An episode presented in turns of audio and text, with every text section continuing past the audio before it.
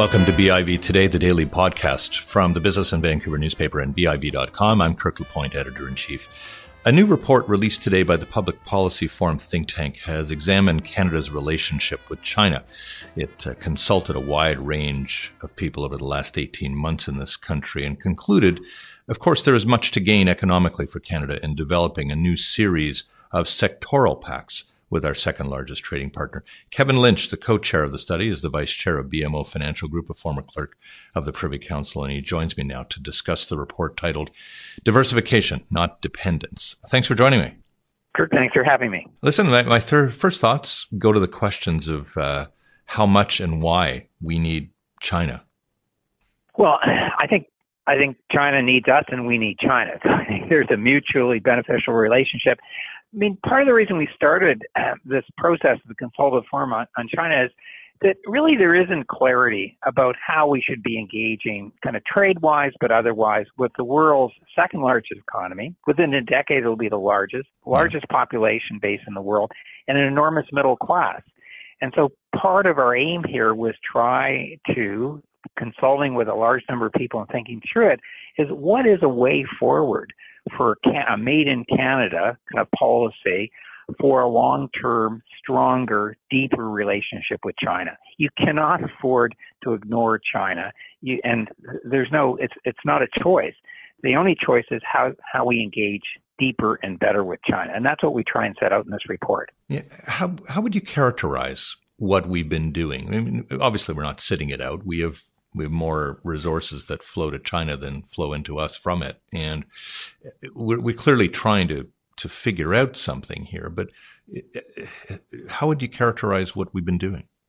Well, I I would think you'd characterize our trade with China as uh, well below potential. Mm-hmm. I mean, our, our exports to China are about four and a half percent of our total exports. Even the United States uh, Uh, eight and a half percent of their exports go to China. If we just traded at the same proportion as the Americans do, it would be another $25 billion of exports to China. So, in a sense, we talk a lot about trading with China, but we don't have that many firms trading in China, and we don't have that many products going to China, and we don't have a large enough share of our exports going there. Over 75% of our trade still goes to the United States, even though we've been talking about diversification to Asia and elsewhere for the last 20 years.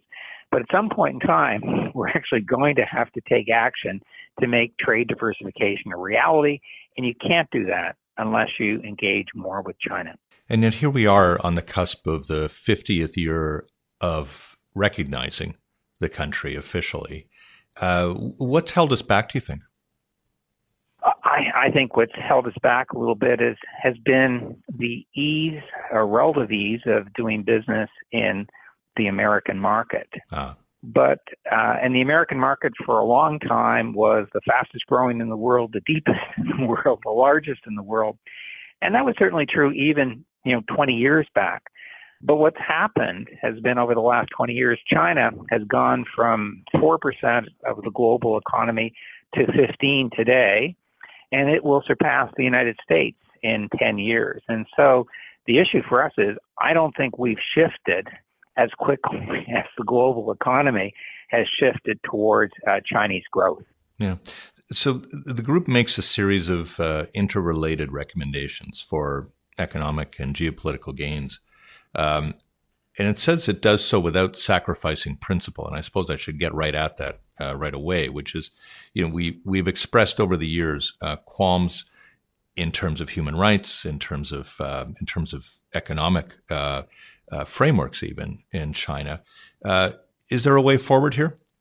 Well, we think there is, and we we think it really is um, a an integrated kind of strategy. It's not just kind of selling kind of gas or kind of um, uh, coal or, or, what have you.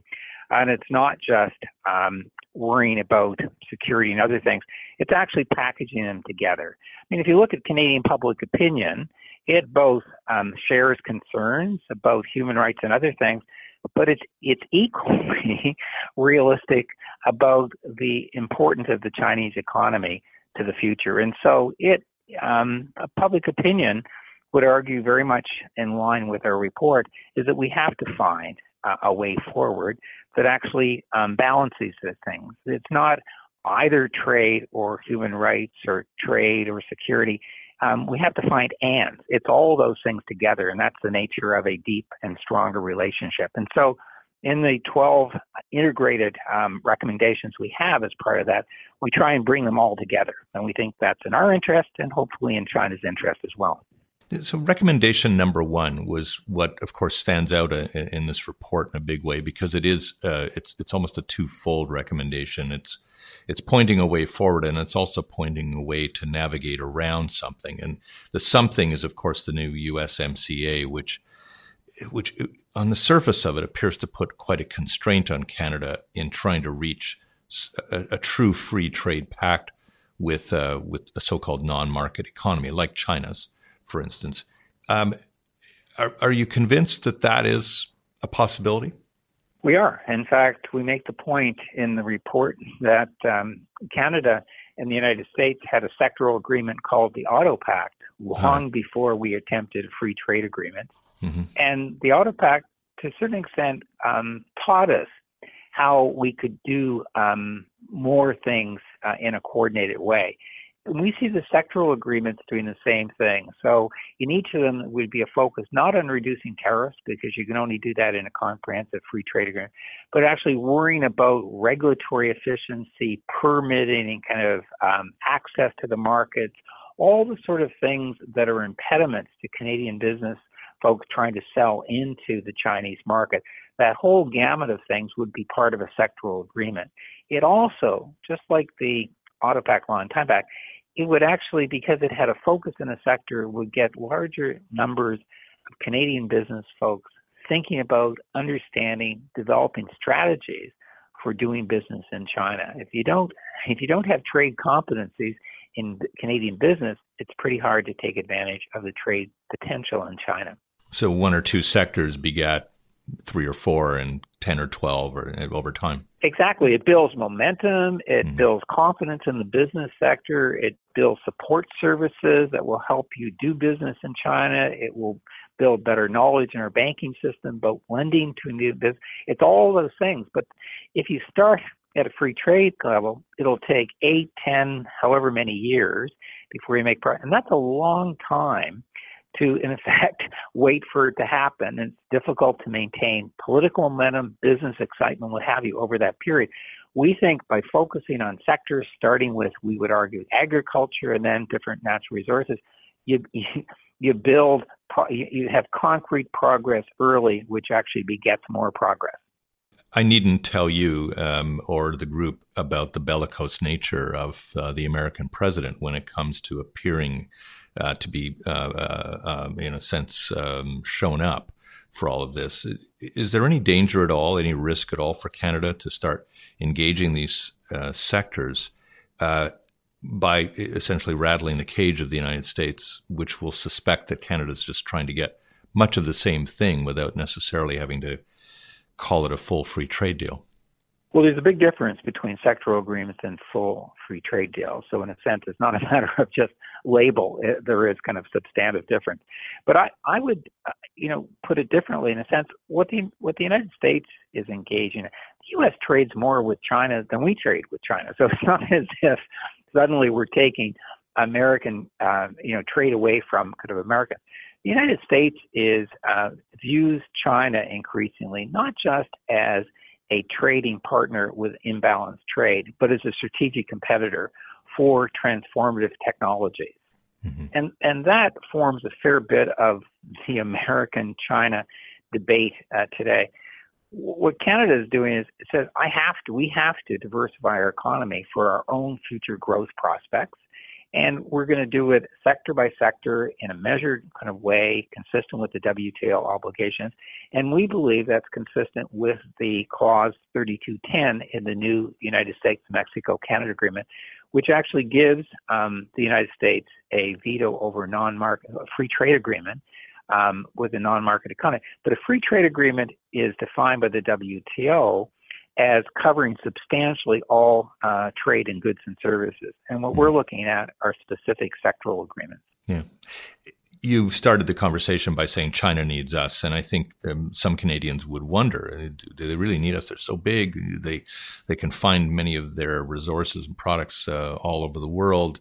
Uh, what is it that Canada also can offer in terms of the social nature of what it is that we have in this country, our our, our societal values?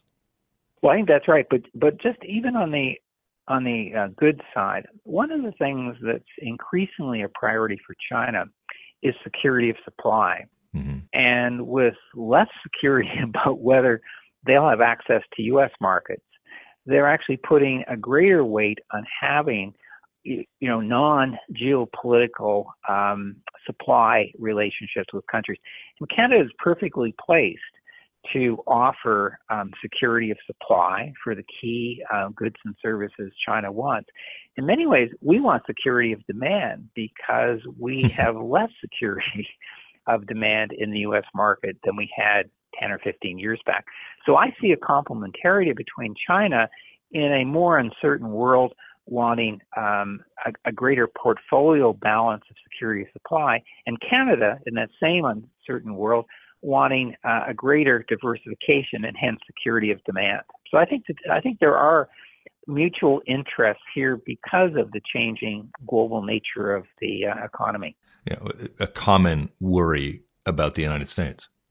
Uh, I think just the a changed global economy of which um, U.S. behavior is part of that, but there are other changes as well. It's a less certain, less sure global economy, and, and um, countries are going to react to that. We want to diversify as one of our reactions to that, China being a key part. China wants to diversify the countries that it buys and the markets it buys goods from. Hopefully, we can be part of that too. How do we also make sure, though, Kevin, that that we're not just a soft touch, we're not just an easy play for a large country? I mean, we we had to we've had to deal with that all our lives with America and making sure that we stood up on particular issues involving sovereignty and so on. How do we make sure we, we get the same arrangement with China? Well, I, I think the key is to certain extent diversification. Um, one of our challenges now is with having take take energy. Oil is a good example. The discount on Canadian uh, oil going to the United States has been running between twenty and thirty five dollars a barrel. That's because we don't have any other options. We have a single buyer, and when you have a single buyer, they have a lot of um, power over price. I think the key thing with China is we're not suggesting it's going to become our key market, but it'll be a counterweight to the other markets. It will be a part of our diversification. And so they will see in that um, an ability to um, gain by having new sources of supply, and we'll uh, have the ability to gain by having new sources of demand. I think uh, in that there's the potential for gain for both parties, but mm-hmm. it it all comes down to the end negotiating it. Yeah, some of the the darker side of the coverage of our relationship with China, of course, has has expressed concern about. Uh, national security, about uh, the presence of China in Canada in terms of uh, potential even political interference.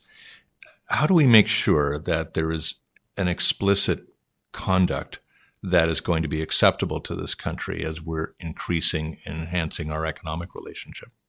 Well, I think, and, the report is, as you know, um, uh, indicates this.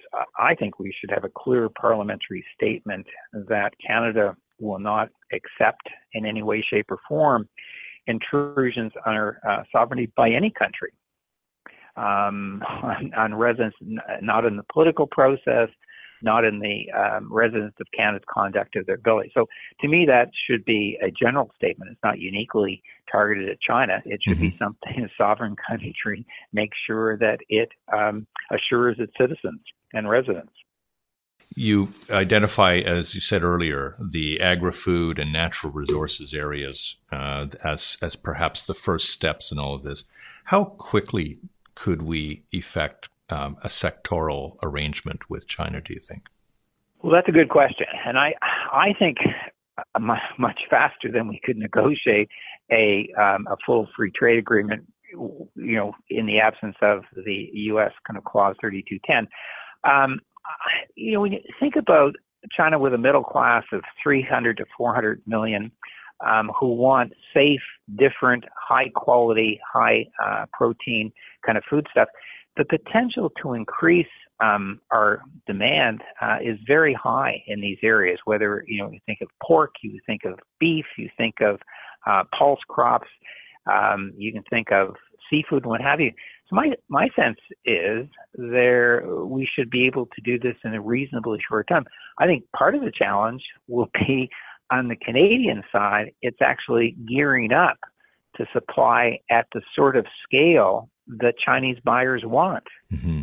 Exactly. It's, uh, we've we've talked to businesses on our program regularly that suddenly effect a deal with China and and just suddenly can't get to scale uh, in in the time that's necessary. And so that you know, one of the other areas of our recommendations is that we think this is an area where government uh, working with business has to um, work on the scale issue.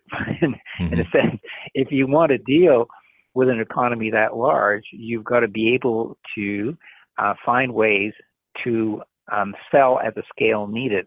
That may require different ways of kind of cooperative selling organizations. It may require expand, you know, sales, long-term contracts, things of that sort. But it's a sort of problem that's not bad having because it says we're growing, and that's what we want in the country: long-term growth.